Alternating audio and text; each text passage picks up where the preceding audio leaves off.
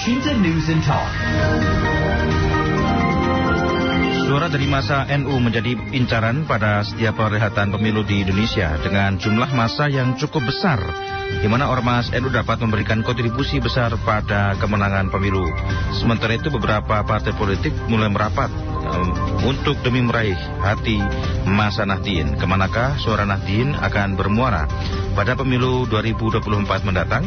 Kita akan jumpai pengamat politik NU dari UIN Sunan Ampel Surabaya yang juga Wakil Sekretaris PBNU Jawa Timur, Dr. M. Hasan Ubedillah SHI MSI.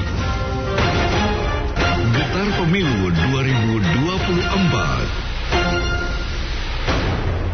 undang Anda pendengar untuk berbincang bersama kami uh, melalui telepon di 021 586 9000 atau pesan singkat di 0818065543 atau mention Twitter kami di at LC, Radio El Sinta ya. Kami masih membahas berkaitan dengan uh, Pilpres 2000 atau kemudian pemilu 2024 nanti. Bagaimana kemudian suara NU akan berlabuh. Uh, Pak Hasan, kalau melihat sebenarnya kalau suara NU ini kan cukup banyak ya. Ada menyebutkan bahwa yang menyampaikan bahwa jumlah warga NU itu mencapai 49,5 persen dari seluruh total penduduk Indonesia. Itu artinya sekitar 108 juta orang dari jumlah penduduk Muslim Indonesia ini berarti uh, yang memilih NU atau berafiliasi dengan NU. Artinya ini kan sebenarnya ada komunitas besar eh, untuk politik nanti. Ini bagaimana memposisikan NU sendiri seharusnya seperti apa dalam pertukaran politik ke depan, Pak Hasan? Ya baik, terima kasih Bapak. Jadi memang terkait dengan jumlah yang demikian besar ya, ada yang mengatakan lebih dari 140 juta warga Nahdiyin khususnya di kantong-kantong NU yang luar biasa banyak, ini menjadi incaran dan rebutan partai-partai politik, terlebih pada hajatan-hajatan pemilu, baik pemilu e, pilkada maupun e, pemilu secara nasional. Tapi kita itu punya aturan main, Bapak. Kita itu digaris oleh yang namanya Muqaddimah Konun Asasi dan ADART yang dibahas dalam muktamar. Maka itu yang menjadi aturan main kita sehingga sesuai dengan khitah 1986 yang dirumuskan ketika muktamar di situ Gondo, NU itu tidak menjadi uh, tidak berpolitik praktis. Akan tetapi politik tingkat tinggi atau high politik, politik kebangsaan dan keumatan. Maka terkait dengan suara Nahdlatul Ulama yang terkapitalisasi dalam struktur ya, baik PBNU, PWNU, PJNU, MWC, ranting sampai tingkat anak ranting yang tingkat ketaatannya demikian tinggi juga di kantong-kantong pesantren, ini kita menyadari bersama bahwa ini adalah uh, kekuatan yang luar biasa besar. Tapi ketika kita tidak memagari ini dengan uh, kekeh mengedepankan ADART dan politik kebangsaan, tentu ini akan berpotensi terjadi benturan di antara warga Nahdien sendiri. Itu yang digariskan oleh uh, para pemimpin kita, khususnya di PBNU. Makanya Gus Yahya Khalil Sakuf, selaku Ketua Umum Pengurus Besar Nahdlatul Ulama, itu mengatakan bahwa NU secara organisasi tidak berpolitik praktis, itu yang digariskan. Secara Terkait organisasi dengan, ya, ini saya tekankan secara organisasi. Secara organisasi. Hmm. Secara organisasi. Terkait dengan ada kekuatan-kekuatan partai politik, calon-calon presiden, calon-calon gubernur, calon wali kota mendatangi tokoh-tokoh NU, ya dipersilahkan karena itu memang hak dari masing-masing warga negara untuk menentukan pilihan maupun dipilih. Begitu yang disampaikan dalam beberapa kesempatan ketika di forum-forum Mutamar, Munas, Kombes maupun di forum-forum tingkat wilayah dan cabang. Demikian, Bapak. Tapi kemudian uh, publik menilai atau sebagian barangkali sebagian publik menilai bahwa NU kemudian dicitrakan sebagai uh, atau di, ada partai yang mencitrakan atau dicitrakan memilik NU. Sebagai contoh misal ada PKB, P3 dan mungkin ada beberapa partai Islam kecil lain yang uh, sempat kemudian diasosiasikan dengan NU. Tapi sebelum ditanggapi ada pendengar kami yang mau bergabung ada Pak Koko Handoko di Medan ya. Kita akan sapa. Pak Koko silakan. Halo, Assalamualaikum Mbak. Waalaikumsalam warahmatullahi wabarakatuh. Jadi kalau NU itu bagus sekali kalau nggak berpolitik. Jadi uh, Gus Gus Yakut ini memang bagus sekali nih. Gus Yahya ya. NU ini ya Gus Yahya ya. Gus Yahya ini bagus sekali karena dia ini menjadi ketua PBNU ini karena programnya yaitu tadi tidak membawa NU ke politik praktis. Makanya beliau ini terpilih kan gitu. Kalau NU sih bukan hanya partai Islam, Pak. NU itu sering menitipkan kader-kadernya di banyak partai. Saya ambil contoh seperti Partai Golkar. Cuman kalau kita menilainya secara awam, NU ya PKB. Tapi sebenarnya kalau dicermati, NU itu hampir semua partai politik pada Ada. mengambil hati NU. Hmm. Gitu sih. Menurut saya gitu. Karena semua tokoh-tokoh yang maju nanti di calon presiden itu, pesawatnya ke NU. Bahkan ada yang minta bikin KTA juga barangkali ya. iya, kalau kalau kami di Sumatera ini NU memang agak kecil di sini di daerah Medan ini. Cuma Al-Wasliyah ya Pak di Medan ya Pak? Ya, agak kecil ya, tapi uh, tapi ada juga waktu pemilihan gubernur itu orang NU itu tetap maju gitu. Walaupun uh, pada kenyataannya ya kalah gitu ya. Kayak Suherdi waktu itu ya. Waktu masih yeah. zaman Abdurrahman Wahid itu pernah mendampingi RS Yaan, cuman ya memang kalah. Tapi NU itu di kota Medan sini ya dipandang juga walaupun tanah Sumatera kan, tapi itu hmm. tetap ada di sini gitu. Jadi kalau Sumatera apa Pak basisnya Pak berarti Pak? Gimana? Kalau uh, Sumatera apa berarti basisnya? Kalau basis NU di Medan sini banyak, di daerah Cibolga, di hampir semua kota ada NU-nya. Hmm. Gitu. Dan mereka banyak berbaur kepada masyarakat. Bagus sekali memang NU ini. Hmm. Tapi memang NU di sini kalau sebagian masyarakat belum banyak mengenal. Cuman kalau kita cermati NU sudah mulai berkuku di tanah Sumatera. Jadi NU itu sebenarnya bukan PKB. Banyak yang mengatakan NU PKB gitu ya. Tapi sebenarnya hmm. enggak. Hampir semua tokoh politik kalau mau maju harus soan ke NU. Terima kasih. Baik, terima kasih ya. Memang sebagian besar pasti kebanyakan pasti akan soan ke NU, ke Muhammadiyah begitu. Bahkan ada yang juga bikin KTA NU juga. Ada Pak Roni di Depok kita akan sapa. Pak Roni silakan. Halo, selamat sore. Assalamualaikum warahmatullahi wabarakatuh. Waalaikumsalam. Silakan Pak. Uh, ini Pak kalau NU itu memang dari dulu ya pas menjadi tur narik dari uh, partai politik itu tahun 86 atau berapa itu udah hitungnya itu memang itu. Dia tidak mau berpolitik praktis dan NU itu uh, ada di mana-mana. Seperti di partai politik itu kan ada di mana-mana. Uh, terus pas sekarang NU waktu dulu masih dipegang Gus Dur itu masih sesuai dengan hitungnya. Nah pas dipegang Caimin itu NU mulai ditarik-tarik. Karena Caimin itu kan dapat partainya juga kurang tapi sah oleh pemerintah zaman waktu itu SBY. Jadi Muhammad itu mengacak-acak NU supaya NU benar-benar bagian eh, PKB dibilang anak kandung dari NU. Saya yang salah itu sebenarnya kalau PKB ngaku anak kandung NU itu salah. Karena pas dibilang anak kandung itu pas kebetulan dipegang Caimin yang notabene-nya PKB hasil merampas dari kepemilikan Gus Dur. Saya rasa itu Pak. Terima hmm, kasih. Baik, baik terima kasih ya. Uh, bisa ditanggapi silakan ada dua uh, pendengar ya, ada Pak Koko dan juga Pak Roni. Baik, begini sejarahnya.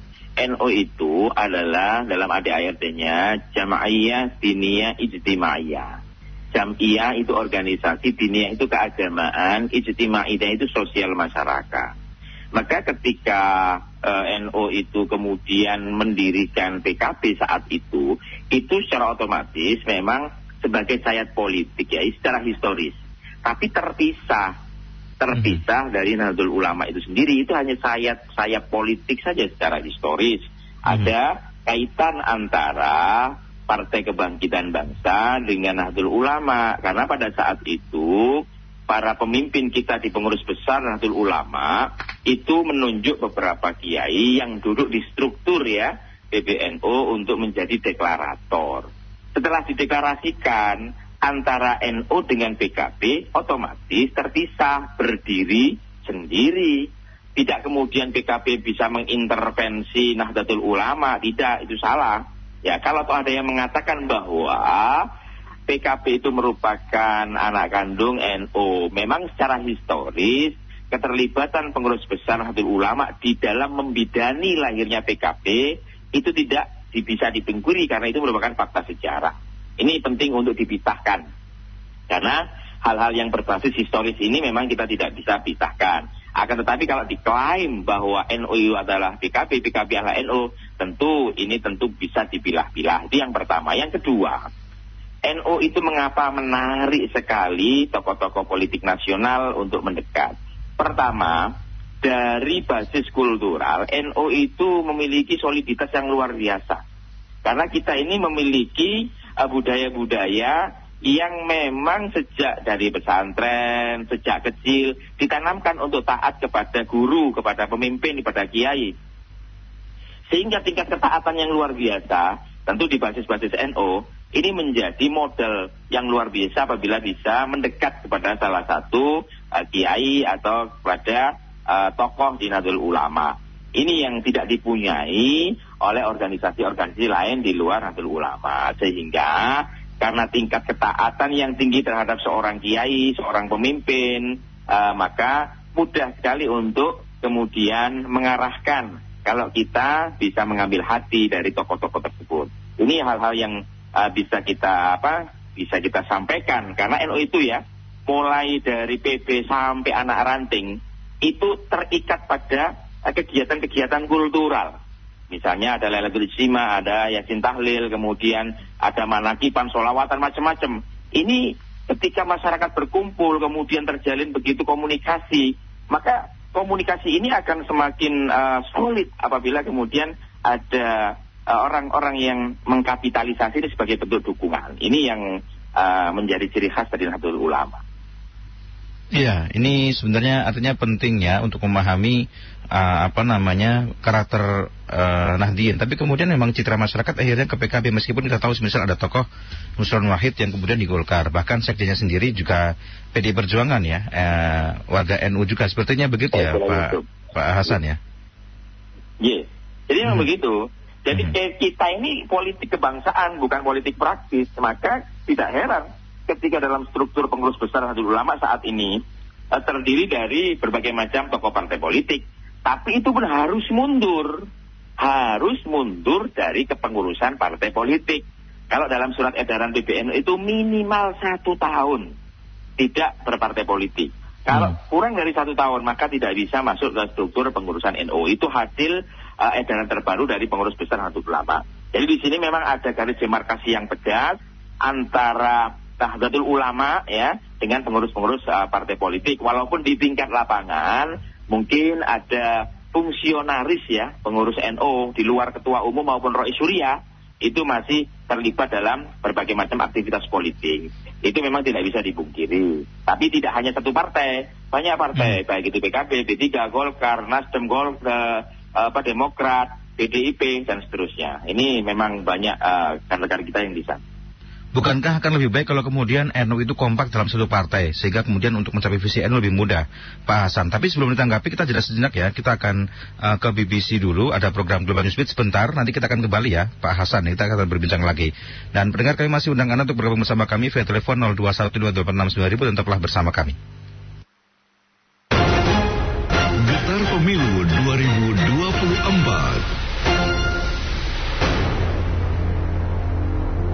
Pendengar kita lanjut berbincang bersama dengan pengamat politik NU dari UIN Sunan Ampel, Surabaya yang juga Wakil Sekretaris PWN Jawa Timur Dr. M. Hasan Ubedillah SI MSI. Ada pertanyaan tadi sebenarnya eh, kira-kira dijawab tidak? Sebenarnya kalau kemudian NU itu kompak karena sudah memiliki gerakan saya politik ya biasanya begitu uh, dalam satu partai kan lebih mudah mencapai tujuan Pak Hasan atau bagaimana ada analogi seperti apa kemudian NU harus beragam Pak? Kita ini sudah punya pengalaman sejarah terkait dengan persoalan itu dulu ketika tahun uh, 50 60-an ya. Yeah. NU itu menjadi partai politik ketika di bawah kendali dari Kiai Haji Abdul Wahab Hasbullah sebagai Rois Am dan hmm. juga Kiai Haji Idham Khalid sebagai ketua umum uh, Tanfiziyah. Jadi kita sudah punya politik dan pengalaman sejarah bagaimana saat itu Nahdlatul Ulama menjadi partai politik. Nah ini partai politik asli ikut pemilu dan ya. menjadi pemenang uh, nomor tiga kan setelah Masyumi, kemudian PNI dan PNI, uh, Nahdlatul Ulama. Bahkan hmm. suaranya kan uh, lebih signifikan sebenarnya daripada uh, apa namanya BNI ya. Jadi seperti itu, sudah punya pengalaman itu. Akan tapi bagaimana ketika apa NU menjadi partai politik? Jadi masyarakat di bawah, Nahdlatul Ulama yang ada di lapisan bawah ini kan kemudian terpecah belah. Terpecah belah dengan berbagai macam tarikan-tarikan politik di bawah.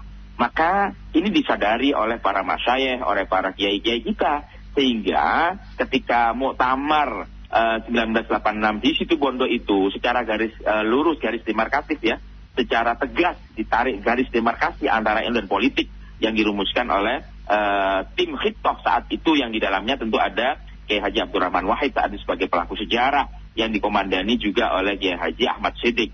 Sehingga dari pengalaman sejarah NU pernah menjadi partai politik itu tentu kita bisa menimbang masalah dan madoro. Mana yang terbaik bagi Nahdlatul Ulama dan ulama-ulama dan sesuai dengan hasil ya kesepakatan tentu juga mempertimbangkan hasil istikharah dan pertimbangan-pertimbangan ruhiyah memilih bahwa NU tetap pada garis hitahnya sejak awal didirikan 1926 yaitu sebagai organisasi diniyah ijtimaiyah, organisasi keagamaan dan sosial kemasyarakatan. Itu yang uh, disepakati dan saya kira itu adalah pilihan terbaik sesuai dengan uh, ijtihad dari para masyayikh, para kiai-kiai kita. Mm -hmm.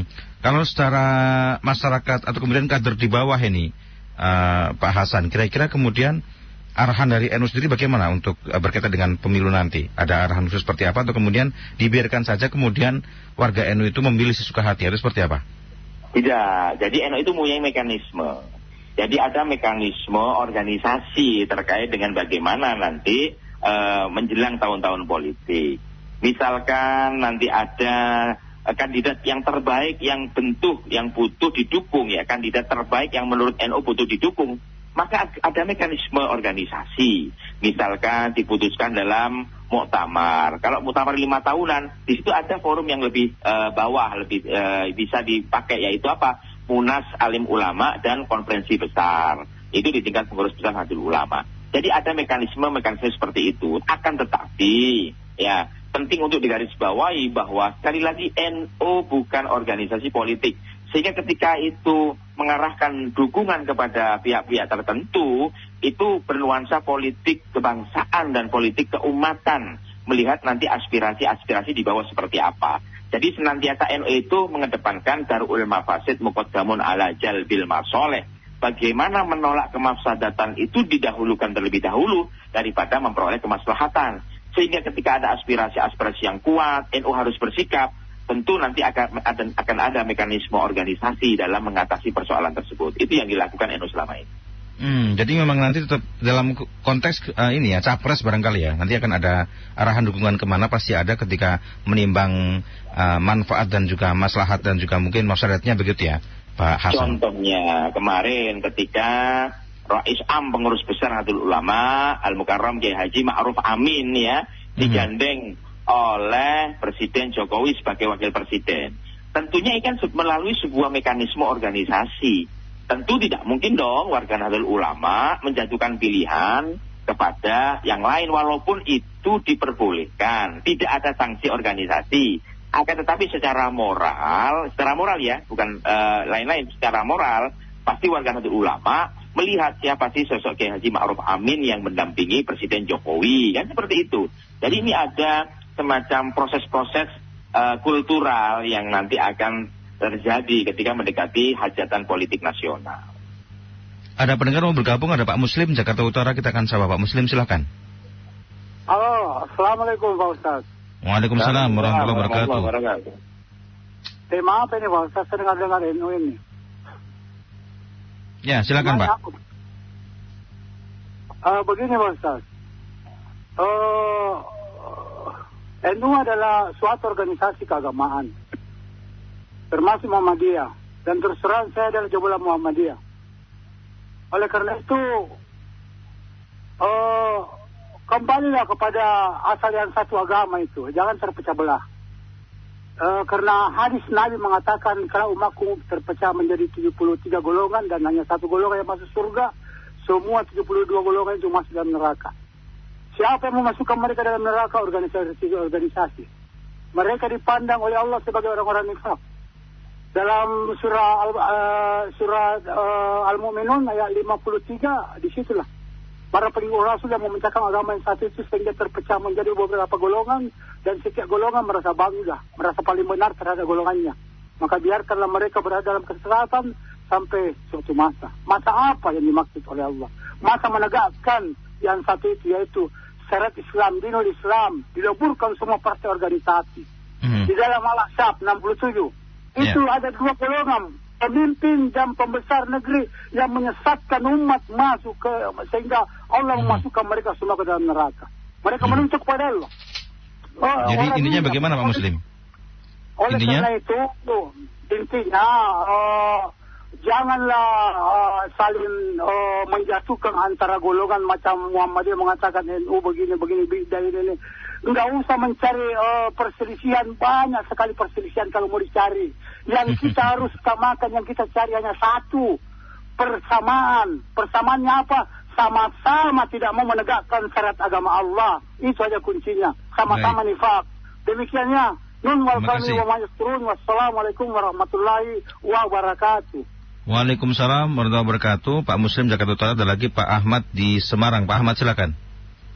Assalamualaikum Mbak Kiai Hasan. Iya. Ya, silakan, silakan Pak Ahmad. Pak Hasan. Kalau menurut saya itu seharusnya ini ya dari eh, saudara-saudara NU itu terus kemudian Muhammadiyah itu harusnya berani dengan lantang menyuarakan gitu ya ke mana arah suara saudara-saudara NU atau Muhammadiyah. Misalnya mereka akhirnya eh, melakukan musyawarah akbar gitu ya untuk memutuskan akan mendukung siapa pada pemilu kali ini. Itu akan menjadi tentram gitu. Hati umat Islam itu akan menjadi tentram. Kenapa? Karena tidak banyak kebingungan, tidak banyak eh, keresahan di masyarakat sehingga ada arahan jelas dari para ulama, para habaib itu untuk terus eh, menjamin kekuatan umat Islam itu ada. Utamanya ini eh, pesantren Gontor itu juga sepertinya harus bisa berani begitu. Pak Kiai Sahal itu harus berani gontor suaranya ke sini. Kalau cuman para calon presiden ini silaturahim, soal-soal mengambil suara hati, lah, itu udah makanan basi lah itu. Mending itu langsung aja gitu. NU musyawarah, Muhammadiyah musyawarah, mengeluarkan siapa namanya gitu untuk diusung.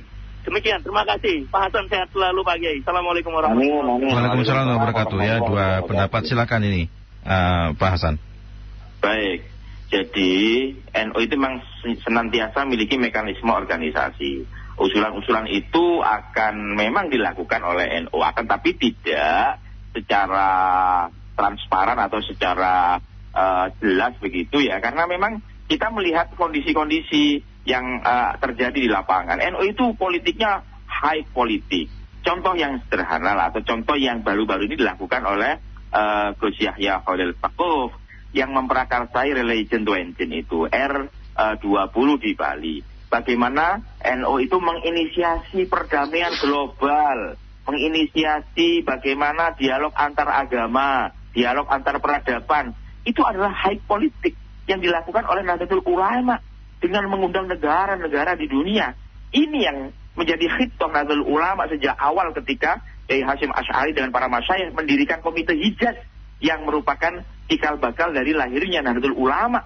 Bagaimana saat itu NU merespon eh, situasi global di mana kekhalifahan Turki Utsmani runtuh dan terjadi berbagai macam kepentingan politik untuk mendirikan khilafah. NU hadir di sana menjadi sebuah kekuatan penyeimbang, oh, membentuk komite Hijaz, kemudian diutus untuk ke Saudi Arabia di sana untuk apa? Menyuarakan suara ulama-ulama Nusantara, ulama-ulama eh, yang eh, saat itu eh, tergabung dalam komite Hijaz dan Nahdlatul Ulama sebagai embrio dari komite Hijaz. Apabila tadi itu dikatakan terpecah belah, tidak sebenarnya. Di Nahdlatul Ulama itu sangat menyadari bahwa ketaatan kepada guru itu menjadi ketaatan yang mutlak. Ya, ketaatan yang mutlak. Jadi eh, di situlah keunikan NU. Toh nanti ketika terjadi berbagai macam perselisihan dan itu disikapi sebagai rahmat. Karena apa? NU punya prinsip ya, ikhtilaful a'imah rahmatul lil ummah. Bahwa perselisihan atau perbedaan pendapat di antara para imam kita itu menjadi rahmat untuk kita. Karena apa? Kita menjadi punya pilihan-pilihan. Contoh di NU itu mengikuti empat madhab dalam bidang fikih. Bisa mengikuti Imam Syafi'i, Imam Hanafi, Imam Hambali. Itu bisa. Ya, silakan. Kemudian dalam teologi, misalnya memi- mem- me- menganut mazhab al-Asyariyah dan al-Maturidiyah dalam tasawuf al-Ghazali dan eh, Junaid al-Baghdadi. Ini sudah terbiasa di Nahdlatul Ulama bahwa perbedaan-perbedaan itu merupakan rahmat. Jadi ketika dimaknai bahwa ketika ada perpecahan dan silang pendapat itu merupakan sebuah eh, sesuatu yang negatif. Tidak, di NU itu dimaknai tidak seperti itu karena perbedaan merupakan rahmat. Itu yang diajarkan kepada kita selaku para santri oleh para kiai-kiai kita. Itu yang yang apa namanya yang terjadi di Nahdlatul Ulama. Mhm. Jadi kalau berkaitan dengan deklarasi mungkin tidak ada barangkali ya atau nanti ada kebijakan lain. Yang penting adalah bagaimana mengedepankan persatuan umat itu lebih penting barangkali Pak Hasan. Iya, jadi kalau deklarasi apa bedanya kemudian NU dengan partai politik? Ya, mendeklarasikan capres ini, mendeklarasikan tidak ada bedanya sama sekali. Ya. Akan tetapi kan bisa dilihat bagaimana ketika waktu Kiai Ma'ruf Amin ya mundur dari Rois Am karena di di apa namanya dipinang oleh Jokowi, ya Presiden Jokowi sebagai wakilnya, secara organisasi mundur, wajib mundur, tidak ada kaitannya. Hmm. Tapi tentunya secara moral, secara keterkaitan emosional, pastilah ya warga Nahdlatul Ulama bisa melihat dan menentukan pilihannya bahwa Kiai Maruf Amin itu adalah mantan Rois Am, mantan Ketua Umum MUI, ulama gitu yang moderat dan lain sebagainya. Ini yang kemudian eh, digaungkan atau disampaikan kepada umat oleh Nahdlatul Ulama melalui pengurus-pengurus di tingkat eh, ranting maupun MWC. Jadi seperti itu, Bapak. Ya, uh, saya sempat uh, ingat uh, ada selentingan yang menyampaikannya dari uh, Prabowo waktu itu deklarasi ya, menyampaikan bahwa salah satu baca pres Prabowo menyampaikan bahwa dia mengklaim bahwa dirinya sangat dekat sekali dengan NU ketika menggait Pak PKB untuk dijadikan koalisi. Ini kan identik lagi nih. Ada Siapa gimana Pak sekarang yang tidak dekat dengan NU? Ayo Mas. Ya. Tidak ada yang tidak dekat dengan NU. Di NU juga ada Pak Erick Thohir, ya kan? Menjadi warga kehormatan eh, Banser maupun Ansor. Di NU juga kita Pak Prabowo mengatakan seperti itu. Itu memang ya juga ada Pak Anies Baswedan, ada Pak Ganjar Pranowo, ada Mbak Puan Maharani yang sama-sama memiliki kedekatan khusus. Tentunya dengan Nahdlatul Ulama baik melalui personalnya atau melalui budaya atau kultur-kulturnya. Jadi Hmm. tidak ada yang tidak mengklaim jauh dari NU, tidak ada. Tidak ada. Ya. Ya, siapa yang mengklaim tidak jauh dari NU? Tidak ada. Mungkin eh, apa namanya? Walaupun Bu Megawati sendiri itu akan mengatakan bahwa kami dulu dekat dengan Mas Dur, Oke, Abdurrahman Wahid, mempunyai Hmm. ikatan sejarah emosional yang sangat kuat. Artinya apa? Semua partai politik pasti mengatakan memiliki kenangan manis bahkan eh, eh, bergandengan tangan dengan mesra dengan Nahdlatul Ulama. Tidak ada yang mengatakan kita berlawanan dan bermusuhan dengan Nahdlatul Ulama. Ini perlu di eh, apa pahami kita bersama. Artinya sebetulnya secara sikap politik itu eh, NU itu bebas, tapi kemudian secara hubungan dengan berbagai macam mitra politik di mana pun tetap berjalan hubungan dengan baik. Ya, secara personal warga Nahdlatul Ulama dipersilahkan untuk menentukan pilihan politiknya. Sedangkan secara struktural organisasi, Nahdlatul Ulama menganut eh, sistem politik kebangsaan, politik keumatan, eh, politik kerakyatan. Jadi eh, masalahnya lebih besar. Bahkan ya eh, Nahdlatul Ulama dan menjelang menyongsong satu abad ini kan sudah jelas itu merawat jagat dan membangun peradaban. Jadi kita sudah merawat jagat bukan merawat eh, apa namanya eh, secara personal atau secara parsial, misalnya kepentingan politik di tingkat daerah atau di tingkat nasional saja, tapi sudah berupaya untuk mendorong perdamaian global dan eh, kesejahteraan global. Itu politik eh, NU saat ini. Hmm, baik.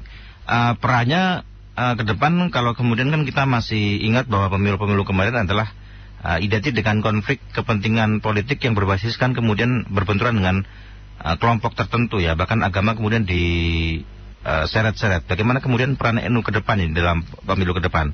Ada di Nah, sisi ya mana itu- kemudian NU nantinya? yang, yang kemudian dari NU penting untuk menjaga agar jangan sampai politik identitas yang melegitimasi atau menge- menggunakan agama ya menggunakan agama menjadi legitimasi untuk kepentingan-kepentingan politiknya ini sangat-sangat disayangkan dan ini sangat uh, mencederai semangat keragaman kita dan keberagamaan kita. Kita sudah menyepakati dengan final bahwa Pancasila, NKRI, Undang-Undang Dasar 1945, itu Bhinneka Tunggal Ika itu menjadi satu kesatuan dalam kita membingkai keragaman yang ada di negara kesatuan Republik Indonesia. Dan ini yang akan dijaga oleh NU. Maka NU akan menjadi kekuatan penyeimbang dan kekuatan yang akan menghadang gerakan-gerakan yang menggunakan politik identitas atas nama agama yang mengatakan pilihan dia yang paling benar sesuai dengan uh, interpretasi keagamaan yang secara sepihak mereka lakukan. Ini yang akan uh, menjadi uh, concern NU bahwa kita itu berpolitiklah secara beradab, berpolitiklah secara santun, berpolitiklah secara maslahat. Itu yang uh, dikedepankan oleh Nahdlatul Ulama. Menghadapi uh, komponen atau elemen-elemen politik yang semacam ini berarti nanti pendekatannya seperti apa NU? kita senantiasa berpedoman kepada uh, khidbah ya yang dalam gerakan-gerakan sosial kemasyarakatan, kemasyarakatan kita itu senantiasa ada pada uh, konsep tawazun, keseimbangan, kemudian tasamuh, fleksibilitas, i'tidal, kita ber berpihak kepada uh, keadilan. Maka ini frame-frame uh, ini yang sudah digariskan oleh Nahdlatul Ulama sehingga menghadapi kelompok-kelompok yang uh, menggunakan legitimasi agama sebagai uh, kekuatan untuk mengkapitalisasi dukungan, mengkapitalisasi dukungan, tentu juga kita harus uh, melakukan penyeimbangan-penyeimbangan bahwa tafsir kebenaran secara sepihak itu ya dalam satu sisi tidak dibenarkan dalam agama karena Rasulullah pun tidak mencontohkan demikian. Sehingga NU menyuarakan eh, suara-suara dalam konteks bagaimana kita menyeimbangkan ya radikal kanan, radikal kiri yang berada pada NU pada pada posisi tengah-tengah sehingga tidak terjadi konflik-konflik dan benturan-benturan antar anak bangsa yang kemudian menyebabkan uh, tercerai berainya semangat persatuan dan kesatuan kita. Itu yang uh, apa namanya uh, dilakukan oleh satu ulama. Hmm, baik. Uh, sebenarnya masih panjang ya pembahasannya, seru juga. Tapi karena keterbatasan waktu berarti barangkali ada closing statement seperti apa? Silakan uh, Pak Hasan. Baik, uh, terima kasih Bapak. Bahwa yang perlu digarisbawahi, NO adalah organisasi yang diniyah ijtimaiyah. Organisasi keagamaan dan sosial kemasyarakatan itu final. Ketika NO diseret ke sana, diseret ke sini, itu bukan NO secara organisatoris. Itu hanya personal-personal NO yang diberikan kebebasan untuk menentukan pilihan-pilihan politiknya, tapi tidak menggunakan struktur kelembagaan dan keorganisasiannya.